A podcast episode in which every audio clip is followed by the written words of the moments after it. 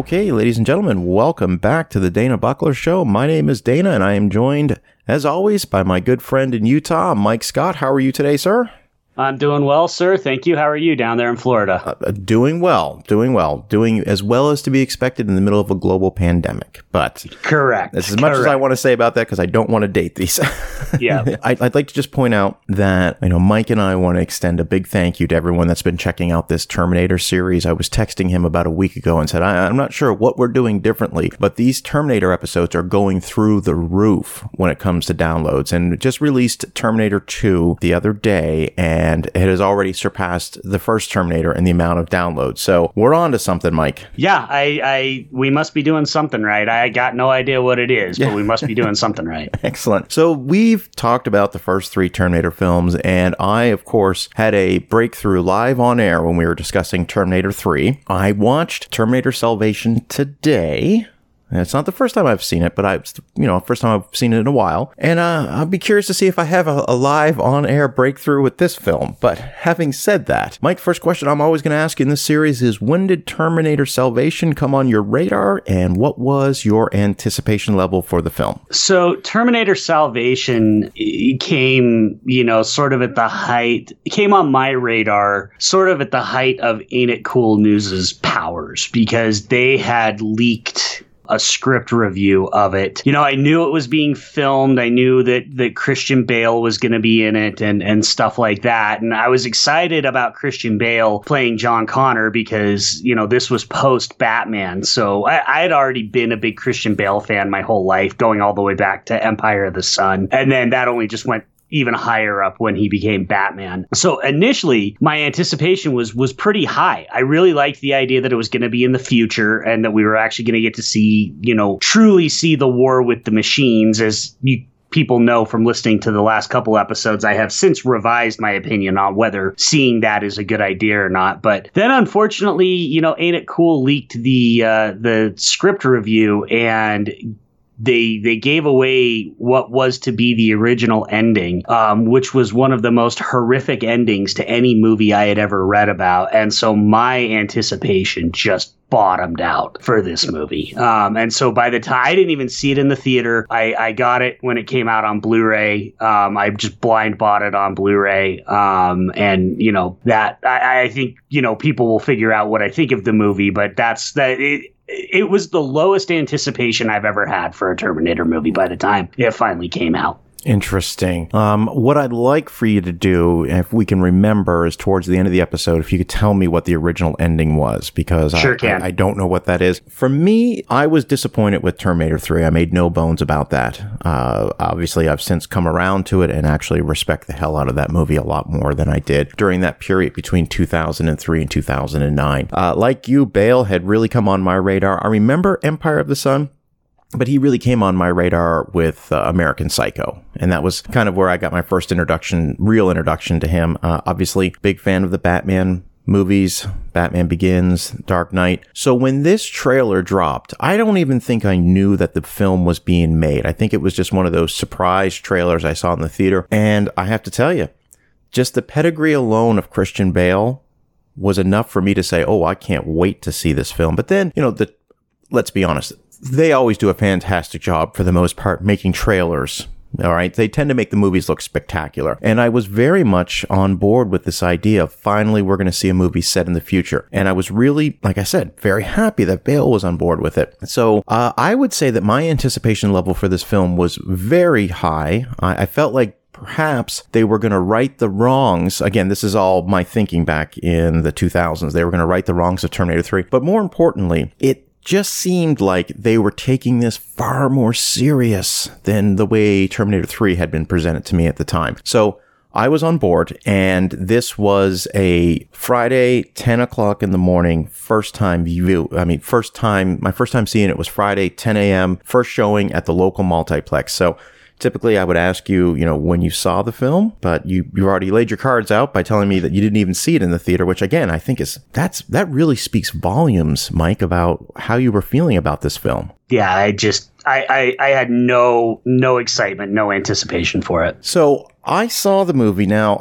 in the interest of full disclosure, I had been seeing a girl at the time, and she broke up with me the Thursday night, the night before, and I was pretty upset about that. So I didn't see the movie in the best mental condition I think that I could have. Having said that, I left the theater pretty uh, unsure of what I had just seen, but I chalked that up to my emotions were all over the place. So we looked at Arnold's filmography throughout uh, throughout this series in the uh, the years in between each Terminator film. Between Terminator 3 and Terminator Salvation, he is only in three movies and they are just cameos. And and Mike, I wonder if you could explain to the younger listeners why we had such an absence of Arnold Schwarzenegger films between 2003 and 2009. Yeah, because he uh, got himself elected governor of California. And uh, so uh, A there would be some some pretty significant conflicts if he's showing up in movies. Uh, but B, he just he was he was busy. I mean, he essentially retired, or at least took a, a significant hiatus for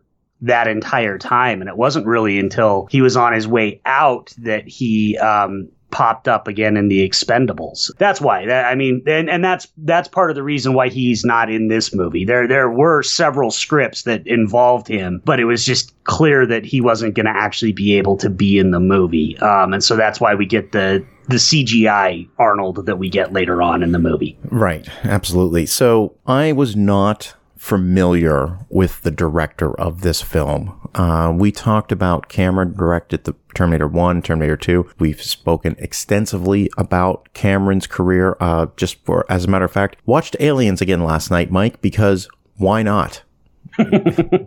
why not? It's a, it's, it is hands down my favorite James Cameron film, bar none.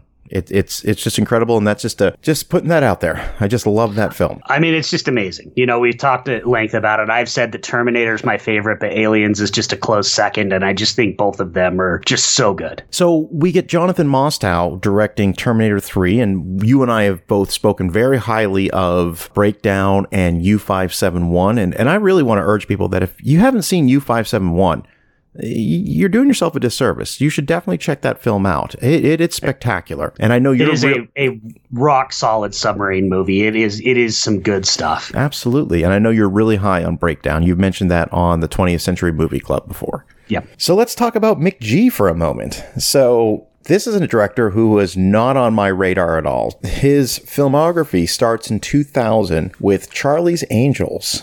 Um, I can admit that I did see this film. It definitely didn't see it in the theater, but I did see it. And I remember this was at the height of Tom Green's popularity because he's got a cameo in the beginning of the film. Uh, your thoughts on Charlie's Angels? So that was actually a day watch for me. I saw that day one, and uh, I actually think I skipped a class to go see it, to tell you the truth. I was actually pretty excited for it. And uh, I liked it. I actually rewatched it last year because my wife had never seen it. And I still enjoy the first Charlie's Angels. I think I think there's a lot of goofy fun in that movie, and and I will say that in that movie, McG does. You know, I'm not actually going to. I'm going to try and be a little bit more positive about McG than a lot of people are, but I think he directs the hell out of some action scenes in that movie, which is actually kind of one thing that had me slightly a little bit excited for him doing Terminator Salvation. Is he was at least in my mind a guy that could direct some some pretty good action scenes. Yeah, and I'm gonna. I think that's going to be a reoccurring theme when we talk about salvation itself. 2003, we saw Charlie's Angels Full Throttle. I have not seen the film. I, I don't know if you've seen it, if it's something yep. you would recommend.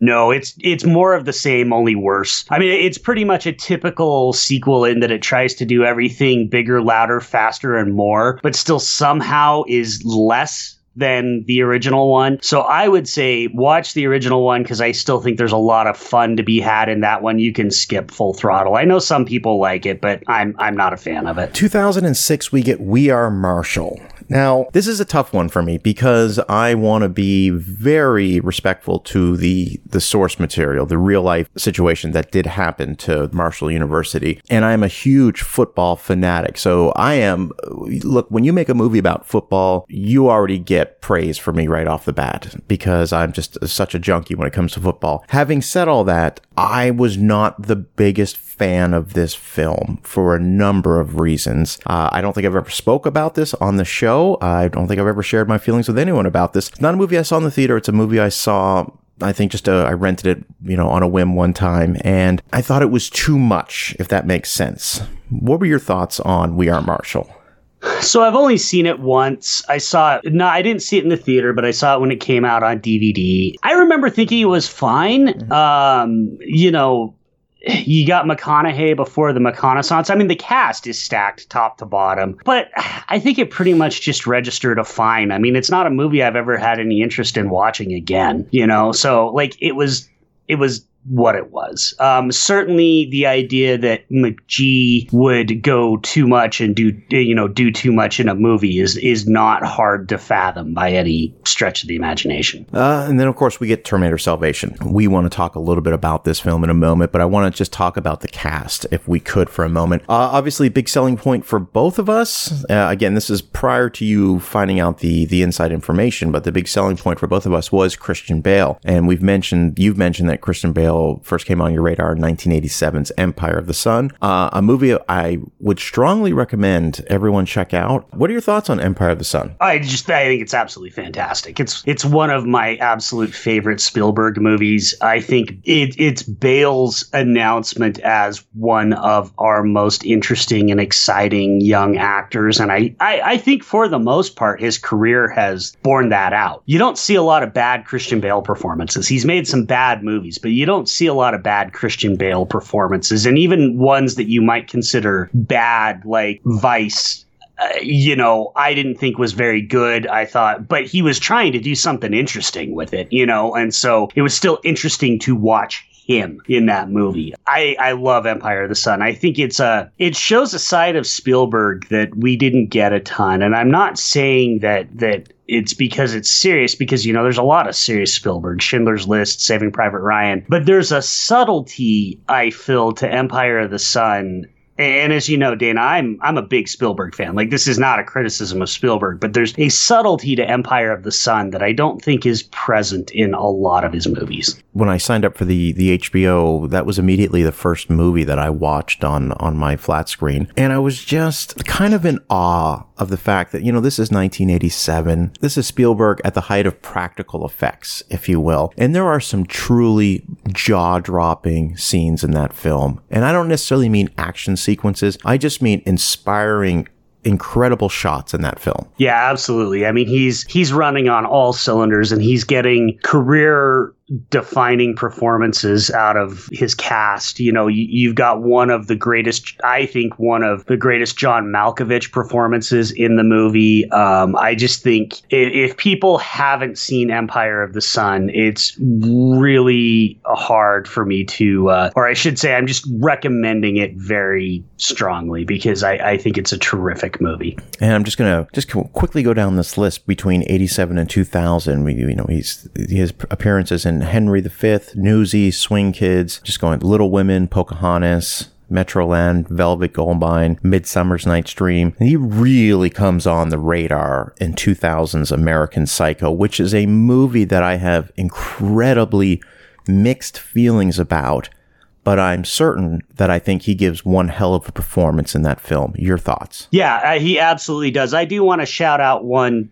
before that too. Uh, if you haven't seen Velvet Goldmine, that was that was one of his like arrival as an adult uh, actor, you know, because he'd done a lot of kids work. You know, lots of people love Newsies and Swing Kids, and and there's a lot of nostalgia with those. But but Velvet Goldmine was kind of his first big. I'm now an adult actor, and that's a pretty fantastic movie, especially if you're a fan of like David Bowie and and that glam rock 70s glam rock era. But then yeah, he just comes out swinging in American Psycho. And and for those who don't know, there was actually that movie almost never got made because uh, the director she so badly wanted Bale Uh, and then the studio, Mary Harron is the director. The studio wanted Leonardo DiCaprio, and so she was going to be forced to make it with him. But then he dropped out, and she was able to go back and make it with Bale. Uh, but they cut her budget by an astronomical amount. But I, I think anybody that's seen that movie can't imagine anybody but Christian Bale playing that role. Yeah, that would be tough to see Leo in that role. That moving forward, he was in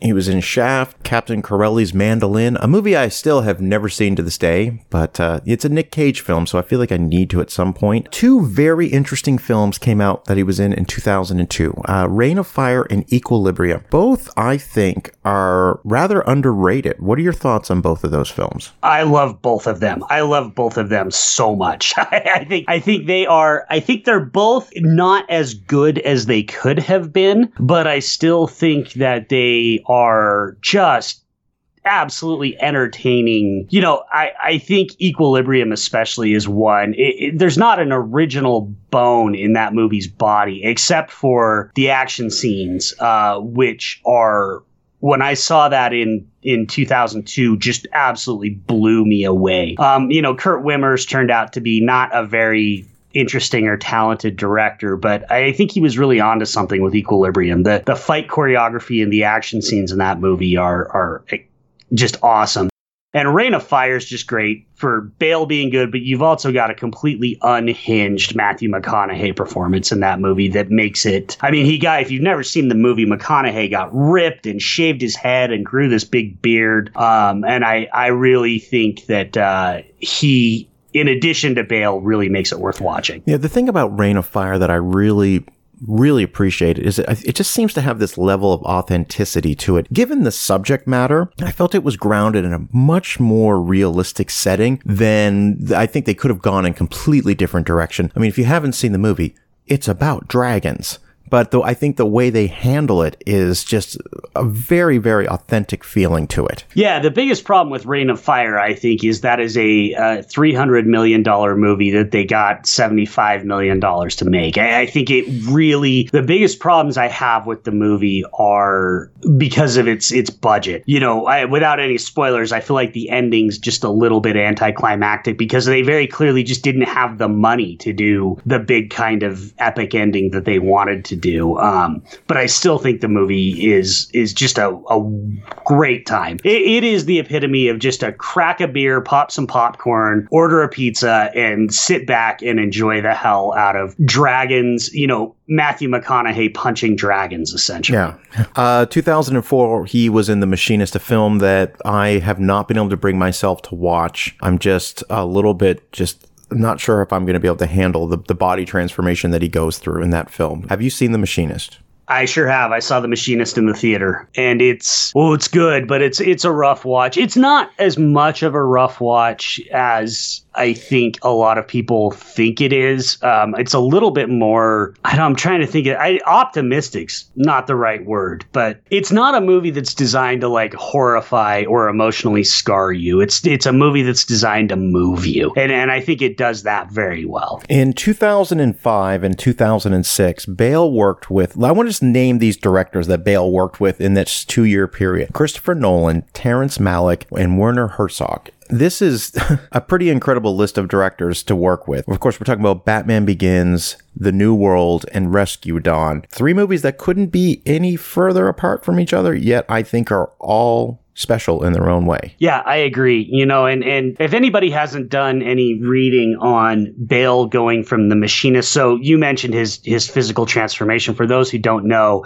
he dropped down to I think 120 pounds, and then had to get back up to like 215 for Batman and ended up getting gout because he had to put on the weight far too quickly. It's not something that I think we should, you know, encourage or admire, but it is an impressive feat of physical acting. Um, and then, yeah, I think the New World and Rescue Dawn. I think Rescue Dawn is a really underappreciated movie. That is, especially if you watch that with the back to back with the documentary that Herzog did. It's it's really just a great a great time. And then, of course, um, he would work with Nolan again in The Prestige. I won't say that's an underrated film because people love that film. Um, it, I think it's an incredible film. Your thoughts? Yeah, it's great. It's great. It might be. Uh, it's my second favorite Nolan film. Uh, Batman Begins is by far my favorite Nolan film, but I actually like The Prestige a little more than I like Dark Knight, which is no slight on Dark Knight, but um, really, really like The Prestige. Well, we may have just found our next retrospective Nolan films. because that's an interesting, interesting theory. It is. Interesting. Uh, three ten to Yuma, the remake, another quality picture. Yep, yep, James Mangold doing a good old fashioned western, and you've got Russell Crowe giving one of his last, I think, really invested performances. Um, I, I think Crowe's just just amazing in it. Uh, then we get 2008. We get The Dark Knight, which I don't know what more needs to be said about the film. Uh, obviously, Heath Ledger kind of overshadows everybody else's performance in that film, but everybody does give a damn fine performance, and that is easily one of, if not, in my opinion, I know you're going to disagree with me slightly. I think it's the greatest comic book film ever made. Mm, A very good distant, a very close second would be Superman the movie for me, but uh, just as far as rewatchability, I, I stand by The Dark Knight. Uh, Well, that's a I mean that's a completely defensible position, right? I mean, it's not my it's not my favorite, but that's a completely defensible position. That movie is I mean, like you said, what more can we say about it? That movie is top to bottom, not just one of the greatest comic book movies, but one of the best movies that uh, I think has been made in the last 30 years. Then we get to Terminator Salvation. Now, before we talk about the movie, Bale had an incident while filming the movie, which was caught on audio recording. And this was this this particular incident, and I'm gonna play just about 30 seconds of it right now. Kick your fucking ass! I want you off the fucking set, you prick! Sorry. No, don't just be sorry. Think for one fucking second. What the fuck are you doing? Are you professional or not? Yes, I am. Do I fucking walk around and rip down? No, shut the fuck up, Bruce. Do I want? No! No! Don't shut me up. Am I gonna walk around and rip your fucking lights down in the middle of a scene? Then why the fuck are you walking right through? Ah, da da da da, like this in the background. What the fuck is it with you? What don't you fucking understand? You got any fucking idea about, hey, it's fucking distracting having somebody walking up behind Bryce in the middle of the fucking scene? Give me a fucking answer! That was 11 years ago, and that is still something that people talk about. It's one of those ones where I don't know Bale, but my opinion of him kind of shifted a little bit because, you know, this, I mean, I played, I played 30 seconds of that. That goes on for six minutes uninterrupted. Did you hear about this before or after you saw Terminator Salvation? And did it change your opinion of Bale in any way? Um, before and and just as a reminder too, also right around this time he was accused of domestic violence against his wife. The charges got dropped, but you know it seemed like there was some some stuff going on in his life. I had heard about it before. It didn't change my opinion a ton because Bale throughout his entire career had kind of had a reputation of being potentially I don't want to say difficult, but he's a he's a very method type of actor. And and so much like Daniel Day-Lewis you know, kind of had a reputation of you're going to get a phenomenal performance, but it might be a little difficult on set. It didn't change my opinion that much because it kind of comported with what I already knew, which is not to excuse it. And, and I will say, Bale has apologized for that, you know, multiple times. Um, but uh, it it it comported with what I knew, which is that while Christian Bale is one of my favorite actors, and I think one of the best actors that we have working, and and will go down in history as one of the best actors of all time, he's probably not someone I want to know in real life. Yeah. like I probably don't want to go have a drink with the guy. Right. Having gone over a good portion of his filmography, I will say this. I think Bale is a phenomenal actor. I think he's given some legendary performances. And I'm just going to show my cards right now by saying that I feel like the performance he gave in Terminator Salvation is amongst the most wooden performances that I have seen him give uh, of everything I've ever seen him in. So we can dive right in. You have said before that the Terminator films have a John Connor problem. You have Christian Bale, arguably the best actor to ever portray John Connor. Do you still stand by that the Terminator films have a John Connor problem, specifically in Salvation? Oh my God, yes. um, he is, you know, I've seen some really, really kind of off the wall Christian Bale performances. One thing I'm not used to seeing from Christian Bale is for him to be boring. Yeah. And he is just so boring in this movie. And part of that is his fault. He's clearly not invested in the role. But the other part is, again, the movie set up John Connor to be this big savior of mankind, which is fine, but that means that no actor should really try, especially during the war with the machines. No actor should be trying to portray him, you know, unless you get lightning in a bottle and Christopher Reeve as Superman, right? Which almost never happens. John Connor's better left in a couple of scenes on the side, especially I think, you know, I think I'm, I'm jumping around a little bit, but I think this is actually an interesting movie in that it is a direct sequel to Terminator 3. It does consider Terminator 3 canon. And given I, what I think is some of the interesting work that Nick Stahl does in that movie, we really, that should have been the last we see John Connor, right? He picks up the, the CB and starts talking to people. And then from then on out, he's just the guy in the background who's kind of like, um, I don't know, Dana, have you ever seen Ben Hur? Uh, I have not. I'm, I'm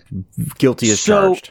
So no, you're fine. So Ben Hur is all about Charlton Heston's character Ben Hur, right? Judah Ben Hur. But throughout it, Jesus is in the background. Like and Ben Hur sees him periodically and kind of interacts with him and it's almost what I think John Connor should be, right? I mean, because we've already talked about the Christ allegories with John Connor, right down to the fact that his name, his initials are JC. This movie really suffers by making him such a focal point because, as somebody who's watched the first three Terminators, I don't want Michael Ironside questioning John Connor. I'm not interested in people thinking he might be like a false prophet or anything like that. That's that's not how I am interested in seeing John Connor. It just makes him another dude and a really, really boring, uninteresting dude. Like I didn't think I didn't feel for a second like this guy was going to be able to lead the resistance against the machines. No, no. And he yells way too much in this movie.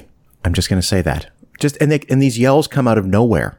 I'm just going to point that out. That's the one thing I was noticing today. Is like, you know, people ask him a question, he's just rah, he just kind of yells at them. And I was like, okay, okay, take it back. Uh, I don't know if that's a choice that he made or if that was a choice that G made. Uh, so we'll come back to a little bit about Bale a- as John Connor. The other star of the film is Sam Worthington, and we're not going to go through his entire career. I'll just ask you your thoughts on Sam Worthington. I think for the most part, he's a pretty. Uh, I have called him in the past sentient block of wood. Um, but I will. I will say this. I a couple weeks ago rewatched Avatar and have opened up a little bit about Sam Worthington. I think that uh, he's maybe better than I have given him credit for uh, in in some of his roles. Um, he's in actually a, a little Australian movie I love called Bootmen that was made by uh, a, a tap dance crew called Tap Dogs. But again, much like Bale, I think he's just never been more boring than he is in this movie. I, I, I think he's just he's not as wooden as Bale, but he's,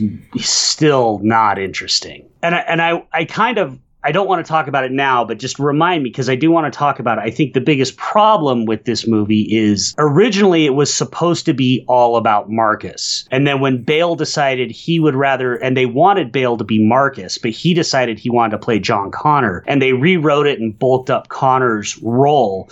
And I think that is the fatal flaw in the movie. I think that screws the entire movie uh, and makes it not salvageable. We can talk if we can because Marcus Wright is the character that Sam Worthington plays. And this is going to become a pattern with Terminator films in that major plot points are spoiled in the trailer and it's clear that when you watch the film, the big reveal is supposed to happen in real time when you're watching the film, not the trailer. So this is where I'm going to go ahead and say spoiler alert for Terminator Salvation. If you haven't seen the film, uh, it's revealed uh, three quarters of the way through the movie that Sam Worthington is in fact a human Terminator hybrid. That is given away in the trailer, which again, unforgivable.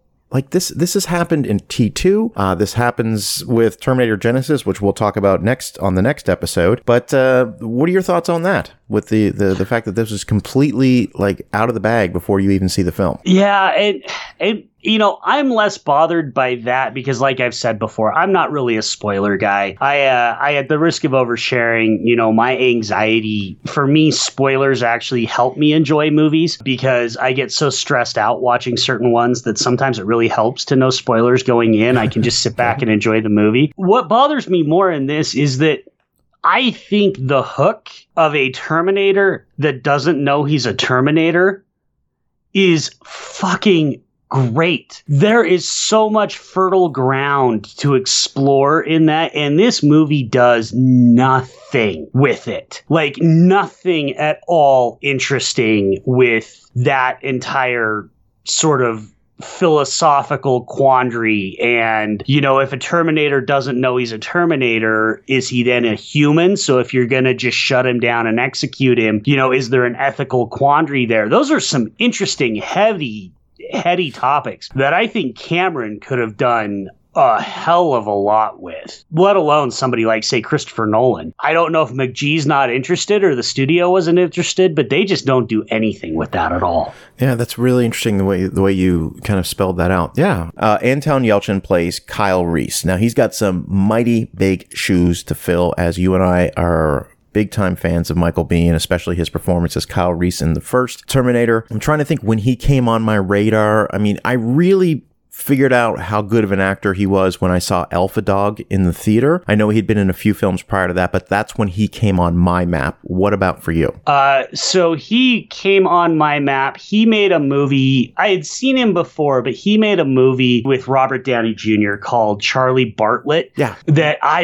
really liked the hell out of. I, I know it got it got a little bit of uh, criticism, but I I really enjoyed it. I thought he and, and Downey were so dynamic together in that movie. And as again, is not to overshare, but as somebody that you know struggles with depression and anxiety, I, there's just a lot in that movie that really affected me. And so I may first of all pour a little out. May may he rest in peace. Yeah. So we we really lost somebody with him. I love Anton Yelchin. I think he was uh, fantastic. For those who haven't seen Green Room, Oh, that is yeah. one of the most intense movies you will ever see in your life. He's great as Chekhov in Star Trek. I mean, he's just he was awesome in everything. For me, except Terminator Salvation. Exactly. Uh, yeah, exactly. That's there's a there's a reoccurring theme happening with every actor we talk about. I, I don't see, you know, and I read some background on how he tried to mimic Michael Biehn's mannerisms, and and and, but he just doesn't. I just don't see that guy turning into the Kyle Reese that we know from from the first Terminator. I just I don't see it at all. Um, you know, and that's one of the problems with trying to do these kind of prequels like this is if you don't do it right they really this is one of the reasons I sing the praises of Star Trek 2009 speaking of Anton Yelchin because the casting in that movie was so perfect. I could see all of those characters, all of those actors turning into the actors that we knew from the original Star Trek. I don't see any of that connection in this movie at all. And and I don't see Anton Yelchin turning into Kyle Reese and he's just he's not given much to do and he's just not very good in it. Yeah, no, you're right. And uh, again, like, and we'll get to it when we when we get to our list of things we like and things we don't like about this film. And this goes back to my first viewing in 2009 in the theater. As I just, unfortunately, I wasn't buying it, and that is in no way, shape, or form a knock against him because he has given great performances, and I think he's uh, again a little boring in this is the best way to to describe it, but I think he's doing the best he can with the material he's been given to work with. And it makes me wonder if, you know, how many takes did he do where maybe perhaps McG went with a different approach than how he wanted to approach it? That's just pure speculation. Yeah, it's just. And then my head starts to hurt when I think about the actual plot of the film, which we'll get to in just a moment here.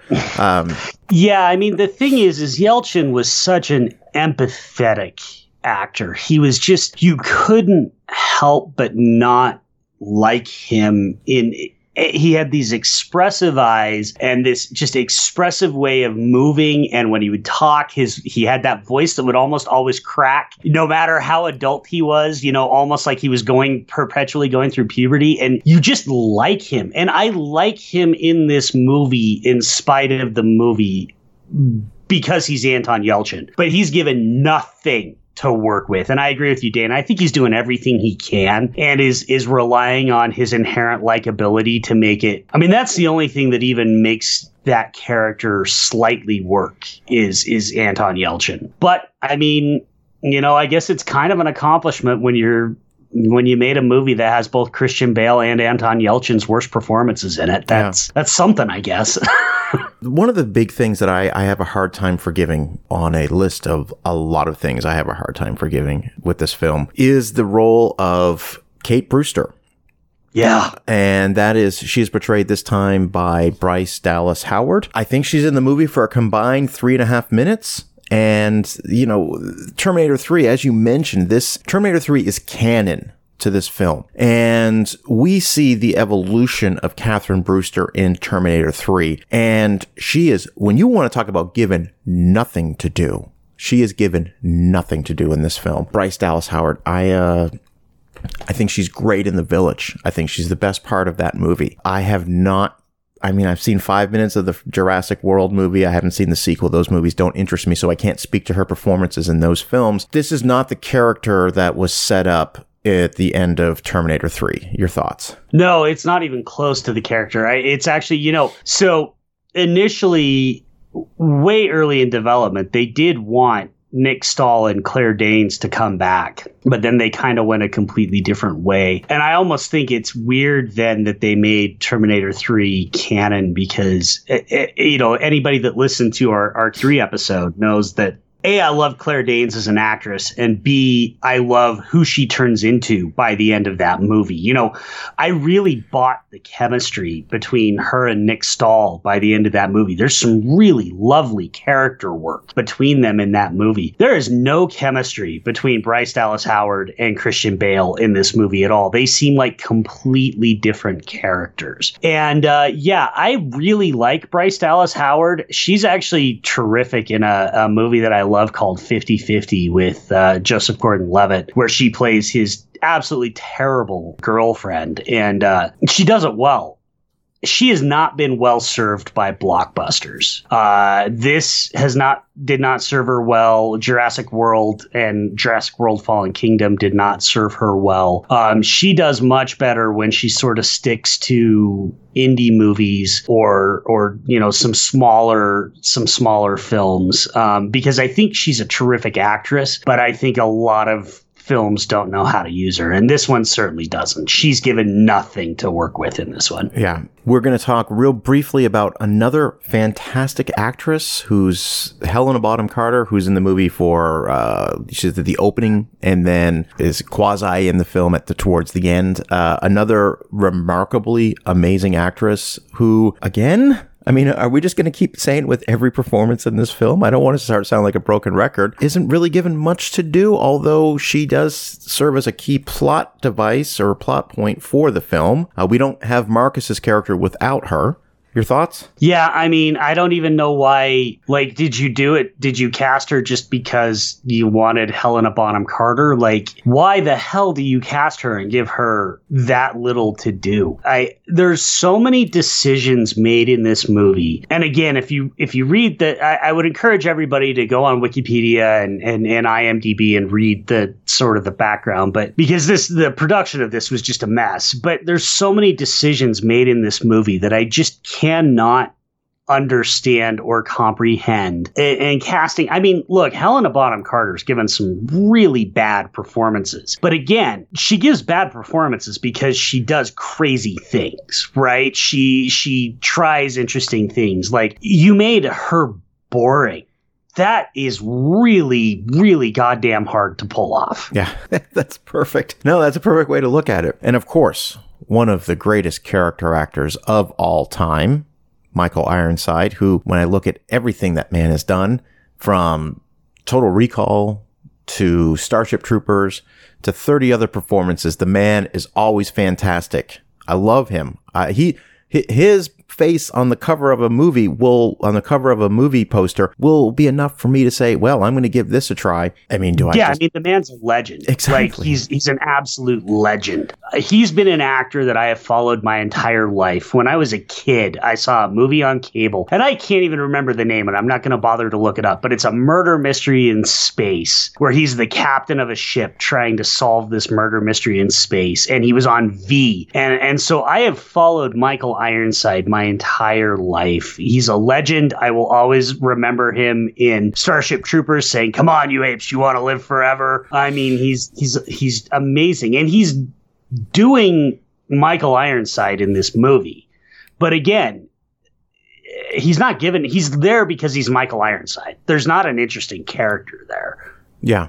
No, exactly. exactly it. That's perfect. He's doing Michael Ironside. Uh, I don't want to skip over Moon, Bloodgood, or Common, but you're literally just going to hear us say the same thing. Although I do kind of like Moon Bloodgood in this one. I'm not really familiar with her besides this film, but I, I, I think she's got something. She was in Falling Skies, a, a, pretty decent TV show on TNT with Noah Wyle, and she was very good in that. I think she does probably the best work out of anybody in this movie. Um, I think she's the most interesting. She's the one that feels like she's actually invested in the movie. I think that she and Marcus have the most interesting arc, um, and it gets given such short shrift by the rest of the movie. I think I don't I'm going to jump ahead a little bit, but I will just say my ultimate review of this movie is a movie about Marcus the Terminator that doesn't know he's a Terminator being protected by Blair the resistance fighter who's willing to acknowledge that a Terminator could learn and be human is a movie that I actually want to see. And one of the great sins of making movies is never ever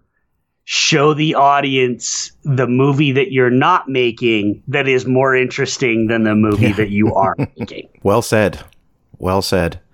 Uh, and again, I mentioned Common, who I've seen in uh, quite a few different films. I think he's always a, a solid actor. Uh, yeah, he's fine. He's yeah, good. and he's and he he's good. He's playing Common Yeah. in this. I mean, he's doing what he does. Yeah. Uh, the last one I want to talk about is the cameo by Arnold Schwarzenegger. Wink, wink. When I say Yeah. that, uh, what was your reaction when you saw him come on screen? Uh, I knew he was coming. Uh, that had been spoiled. I knew he was coming, and I just thought it was first of all the the CGI. For those who don't know, it's a young Arnold. It's a it's a T eight hundred looking like he's supposed to look in the 1984 movie, and so they CGI'd his face. And you know, we all know now the de aging technology. You know, anybody that saw Sam Jackson in Captain Marvel knows the de aging technology now is pretty terrific. It was not there in 2009.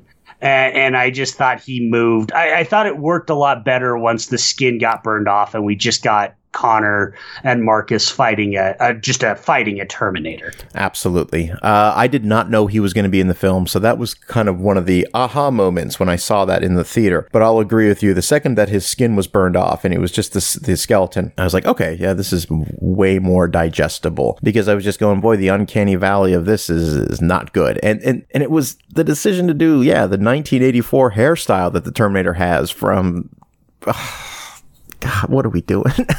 it's just, what are we doing? Uh, if you were, and I'm putting you on the spot here, but to talk about this film, if you were to explain the plot of this movie to someone who hasn't seen it, how would you explain the plot of this movie? Because I'm really challenged on this one.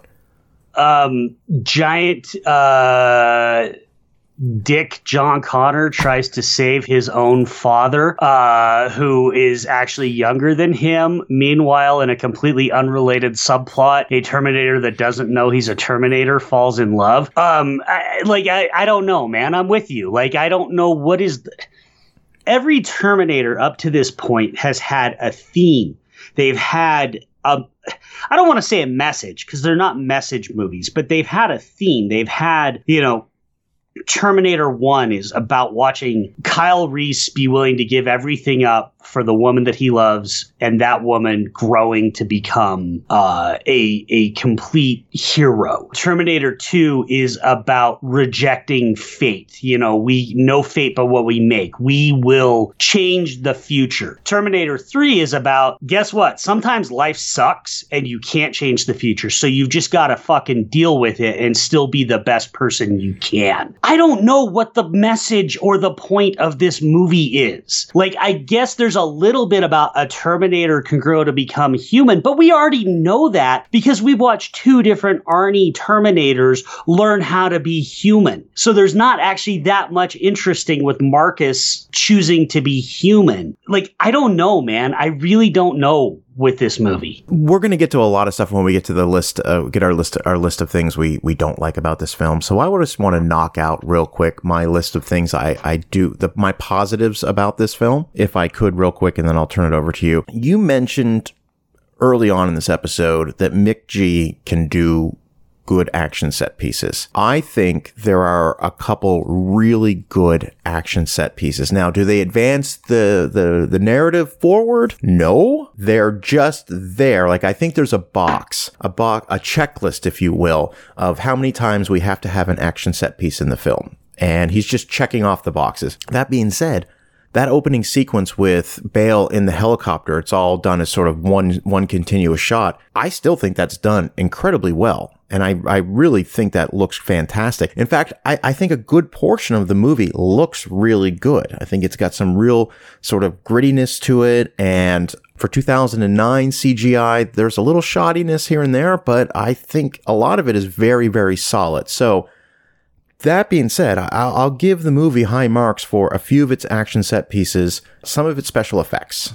So, but that's it. That's my list of good. What's your list? So, uh, and I'm actually gonna, uh, we'll talk about it when we get to our negative. I'm gonna slightly disagree with how the movie looks. I do think the action set pieces are pretty well put together. I like the motorcycle Terminators. I think those are pretty cool. I do think buried amongst all the garbage there's some interesting character stuff uh, i i like a little bit of the interaction between marcus and kyle I, I, think there's some good stuff. And again, that's where you can see Anton Yelchin and, and even to a certain extent Sam Worthington trying to make something out of nothing. Um, I think Marcus and Blair have a really nice interaction. I, I, I really think they're doing some some good stuff. Two scenes in particular that I think Sam Worthington does really well. One, uh, when he comes out of the water and John's trying to shoot him and he's like, enough, you know that's not going to stop me, but I'm not here to kill you. I thought that was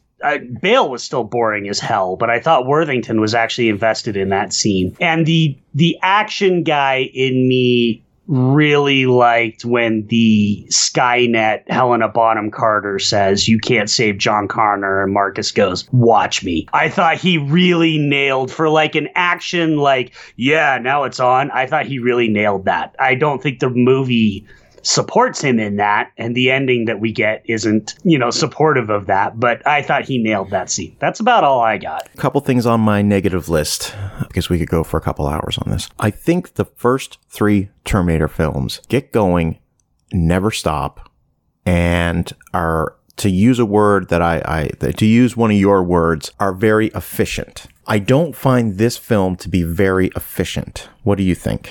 Oh god no no, this is bloated. First of all, it's the second longest one. I think T2, if I'm not mistaken, is longer, but this is the second longest one. And it shows every ounce of that bloat. I mean, it just, it, yeah, it, it's not efficient in the slightest. I also have put down I don't know who the star of this movie is, but we've kind of talked about that already. Uh, you are led to believe that this is a from the trailers that this is a John Connor story. It's more a Marcus story, but at the same time, like I don't know who the real star of this. I don't know whose story we're supposed to be following. I know it's supposed to be sort of both of their stories and how they intersect, and then it all kind of comes together at the end.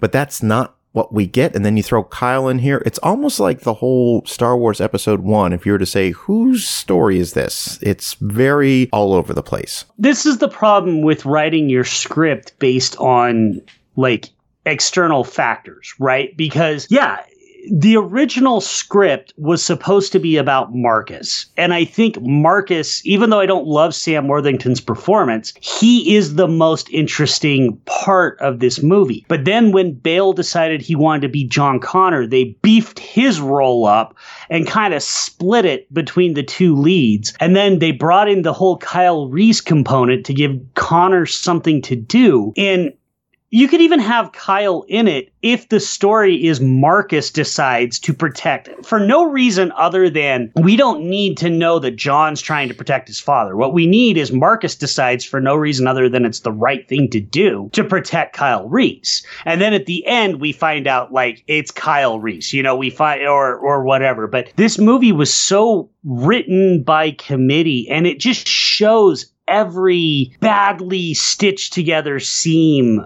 throughout the whole thing. It, it, just Terminator 1, 2, and 3, regardless of what you think of them, were the products of singular visions. You know, and, and i will just say with Terminator 3 because that's the most controversial one. But Jonathan Mostow knew what he was doing. And he made his movie. This feels like movie making by committee at its its worst. You know, this is everything as you know, Dana, I defend blockbuster movies until my dying day, but this is everything that is bad about blockbuster filmmaking that everybody complains about. Yeah. One more thing on my list, and then I want to turn it over to your list of negatives. Look, when we get glimpses, I'm going to look at Terminator 1 and Terminator 2. When we get glimpses of the future, of humans battling Skynet. They have what I'll call the phase plasma rifles. They probably got those from, you know, destroying Terminators and, and, and different, uh, the HKs and things like that. But the most technology that you see them have, especially in Terminator 2, is just a beaten up truck that they're just driving. I wrote down they have a military arsenal at their disposal, referring to the humans in this film. They have A-10 Warthogs, they have submarines, they have functioning airports or, or, or hangars. And I am, this to me just sort of goes against the whole idea that the nuclear, worldwide nuclear attack kind of wiped everything out. So I was a little, t- I was more than taken out with the fact that they had an air force which to me didn't make any sense. And I don't think there was any reference in any of the three films like, well, we started off with our own, uh, you know, pretty good size size army, and then the machines wiped it all out. No, I just it didn't make any sense to me. Yeah, no, I agree. The first couple of movies, all, all three of them, created such a, and this is where I was going to say I was going to disagree with you a little bit with how the movie looked. The first three movies created such a compelling look at this horrific nightmare of a future that is so distinctive to Terminator. This just looks like any one of a thousand bad direct to video post apocalyptic. I mean, with a bigger budget, but the look of it is just a standard post-apocalyptic movie. You know, it could have been made by Umberto Lenzi or, or any one of the Italian rip-off directors, you know, after Mad Max. I mean, it just it looks more like a Mad Max movie than it looks to me like a Terminator movie because we even know from the first Terminator, Kyle says, you know, we attack at night and lay low during the day. Yeah. Almost all of this movie takes place during the day. Yeah. so just, you know, that look just isn't there at all. I, I agree with you completely. Yeah, and you know what? I didn't even think about the fact that there is that line that we we only attack at night. okay, okay. Uh, how about your list of negative things about this film? So I did forget to talk about a positive first. Okay, um, please. I, I really liked the I it's cheesy, it's fan service. I really like the use of you could be mine. Sure. I, I, thought that was a nice touch. That was one of the few things that I thought was a really nice touch in this movie. Even though I can't see in any way Edward Furlong turns into Christian Bale or that that John Connor turns into this John Connor, I still liked that touch. I thought that was nice. Yeah. Um, I have uh, quite a list of things, but we've talked about a lot of them. Uh, one thing I want to kind of talk about a little bit is you'd think John would be a little more trusting of Marcus, considering that his life has been saved twice by Terminators that learned how to be human. Like, I understand being afraid of Terminators, but you'd think of anybody in this movie that would be open to the idea that Marcus could be a, a an asset, a friend, it would be John.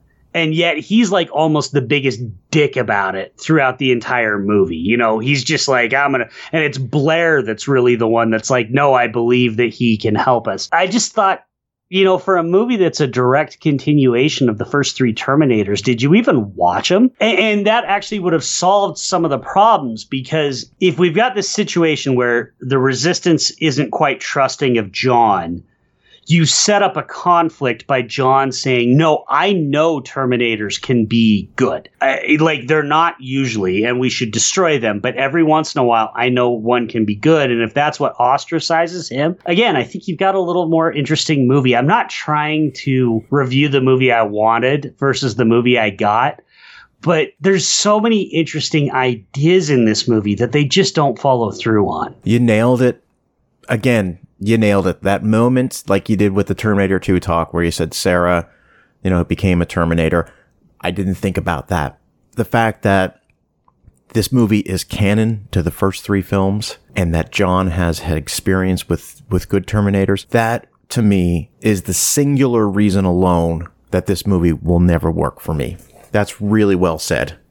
Bravo, yeah, I, bravo. Yeah, I mean, it, it's it's a complete and utter failure of character uh, and writing, and, and, that for me was the thing that just really stood out because it, you're right. Everything else, whatever. I I root for bad movies all the time, but that just felt like such a betrayal of if we're gonna have John Connor as a character, which again I've stated repeatedly, I think is a mistake. But if we're gonna do that, at least let's have him be John Connor like, I just this guy does not feel I can see a little bit how Edward Furlong turns into Nick Stahl, right? There's enough character ties there. I get that. I don't see how those two guys turn into this guy in the slightest. Um, he didn't even give, with the exception of the the Guns N' Roses "You Could Be Mine" scene there's not one time in the film where he says, you know, there was this time I was being chased by a Terminator or through the streets of LA. Like, like, give us some semblance of you have experienced these things in the past. Give us, give us a little fan service, if you will. Let us know that you, hey, I'm the same John Connor that, you know, destroyed two Terminator. Uh, you know what? It's, yeah. it's a moot point because we can't change the reality of what no, this film is. We can't. We can't. And that's again, I'm trying not to review the movie I wanted. I'm trying to review the movie I got. But that just that bothered me. Next thing is John is so damn dumb in this movie. Right? He's so concerned about Kyle being saved. Yet he's the one that goes out and puts his life at risk and ends up actually getting stabbed through the chest to try and save Kyle. It's like, dude, if you die, you're not alive to send Kyle back in time to be your father. You're the last fucking person that should be trying to save Kyle. you're right. And, and, can you just say, can we just say, you know, you said John's dumb. So are the machines. Why? Yeah. They've got Kyle in this like the, this processing plant where they've got all the, the why again they're trying to uh, uh, listen. I, I can't speak for Skynet, but they're trying to wipe out the human race. But they're they're putting them to work. And I know that line has been that was put in the first Terminator, where he said the machines put us to work, and and that's that's interesting. But you know you've got Kyle in there. You know that's your number one target, and you you've had twenty chances to eliminate him, and you don't. It again doesn't make it. You you're keeping him prisoner. What are you talking about?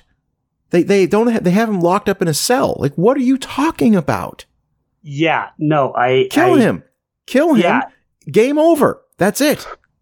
It's like they watched the previous movies but they didn't pay attention to the previous movies. Yeah. And so they just pulled little bits and pieces of them without actually paying attention to what they uh you know what they were trying to say or what they were trying to do. I don't want to get too bogged down in in the negative. Sure. I will say it was kind of nice to have the Linda Hamilton uncredited voiceover. Sure. I thought Danny Elfman's score was pretty terrible um, because it used the theme, so it's a little better than Marco Beltrami's from three, but it still didn't have that vibe. It, I didn't get the chills when I was hearing. The only time I got the chills was when the CGI Arnold comes out and we get the yeah. like that. That worked for me, but the opening theme with the credits that are clearly trying to reference the first Terminator left me cold. What'd you think of the score? Uh, forgettable. I just remember this morning watching it, and I was look, I know you're not supposed to watch stuff on your phone, but I've seen the movie multiple times. So I was watching it on my phone wearing AirPods. So I was getting good surround sound. That's the point of this. The opening theme, you can hear hints of the melodies from the Terminator theme, but they were just off slightly and it was very off putting for me. Like it was just like, oh, like it sounds like you're trying to do the metal melody of the Terminator theme, but you're, you're, you're purposely going off a note or off a key. And it's just, um, other than that, uh,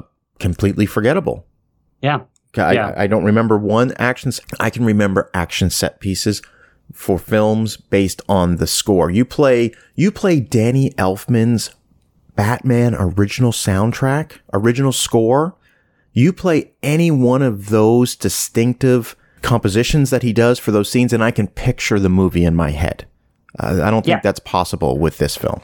No, I'm the same way. You play for me. You play his score from the Sam Raimi Spider-Man movies, and I immediately picture the opening credits of the first one where the webs are shooting, and we it, like it just it, and that is not this score at all. Um, the last thing I want to say, and this is a minor nitpick, but the way they, you know, the first three movies spent so much time establishing how hard it was to kill one fucking Terminator. And they are just killing and I get they're not the T1000 and they're not even the the T800, you know, that's the whole point is the end of the movie is when the T800s are coming offline, but are coming online. But if it's so hard to kill one Terminator in the other movies, they are killing Terminators left and right in this movie and it just makes the Terminators more of an annoyance than a threat to be honest with you. Yeah. And I just thought you know, again, you're a $200 million budget movie. You got to have the action scenes. But give me Kyle and Sarah chucking pipe bombs at one Terminator in a truck over all the big action scenes in this any day of the week. Yeah.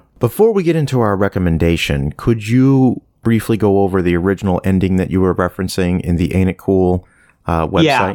So, as everybody knows, in this one, John gets stabbed in the chest, and Marcus, having learned to be human, agrees to give his real heart up to John so that John can stay alive. Well, in the original ending, John dies and they take off his skin and graft it onto Marcus so that Marcus can continue to act as John Connor because John Connor is so important to the resistance. Even though we've not seen anything in this movie that shows John Connor's that important, John Connor is so important to the resistance that Marcus becomes the new John Connor. And in an even more original ending, after they graft the skin on him, John kills Kate and Common and Kyle and everybody else, and that's where the movie ends. Okay.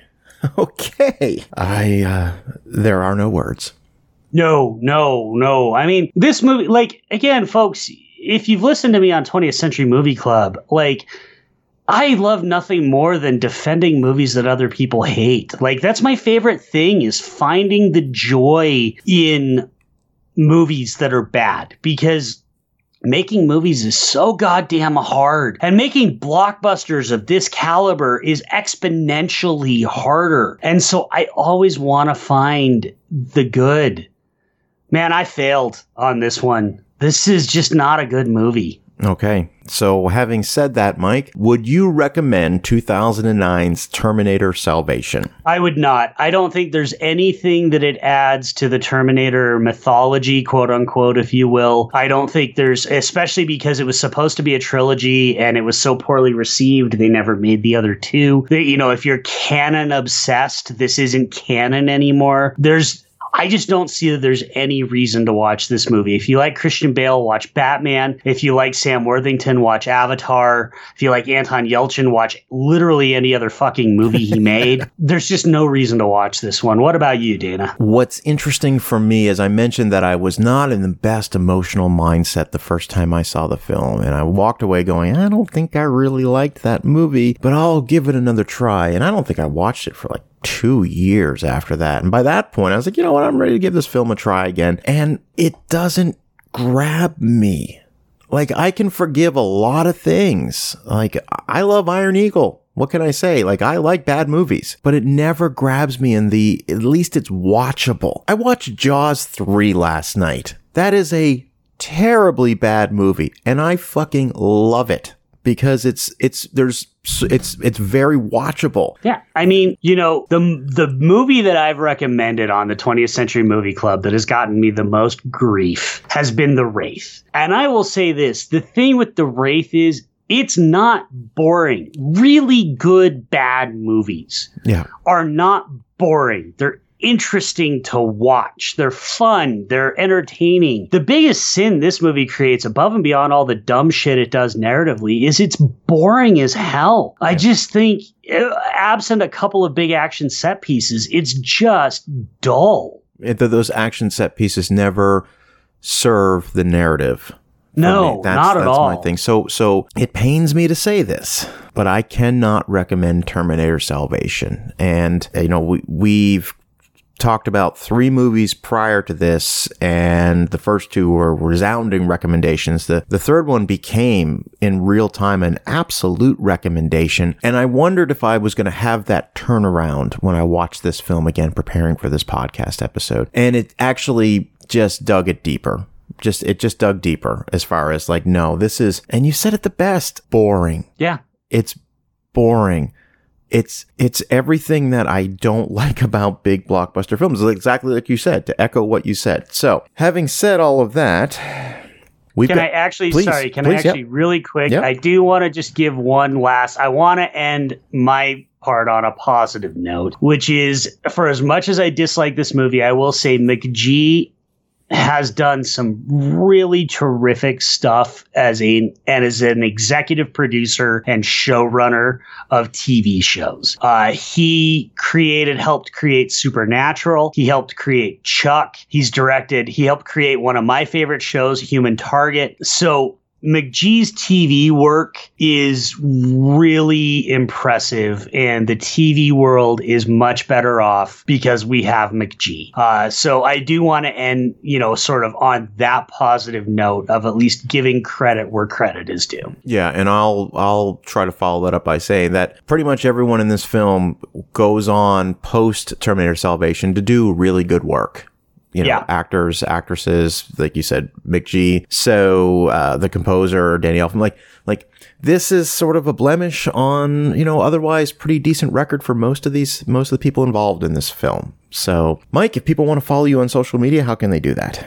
Uh, you can find me. I am at Hibachi Justice on Twitter. I am also at Hibachi Justice on Letterboxd, where in addition to to curating a list of all the movies we recommend on the movie club, you can just follow along with everything I've been watching, and uh, and so follow me there. Perfect. Uh, if you want to follow this show on Twitter, you can do so at Dana Buckler Show. You can follow the show on Instagram at The Dana Buckler Show. You can follow me on Twitter at Dana Buckler. I'm on Instagram at The Real Dana Buckler. And you can email the show with questions or comments at The Dana Buckler Show at gmail.com. So, Mike, four down, two to go. Next one will be, next episode, we'll be talking about 2015's Terminator Genisys, a film that I have only seen one time in the theater. So when I watch it later on this week to prepare for this episode, it will in fact be the second time that I've watched the movie. And I'm sure I'm like many people out there, I, I, I will certainly pick up a lot more, I'm sure, on the second viewing. So I'm going to hold my cards close to the vest as far as how I feel about this film right now. But uh, how many times have you seen Genisys? I've only seen it once. Uh, I can tell you without revealing any other cards, I'm going to at least have one thing that I will be vastly more positive on than I was about anything in this movie. So whether I like the rest of the movie or not, we'll see because I'm going to rewatch it as well. But there's at least one thing in that movie that I think is better than anything in this one. Okay. Well, we look forward to hearing that. Uh, ladies and gentlemen, thank you for listening. Mike, thank you for doing this. Thank you, sir. Happy to do it. And everyone out there, we hope you're staying safe and staying home. And my name is Dana Buckler, and thank you so much for listening.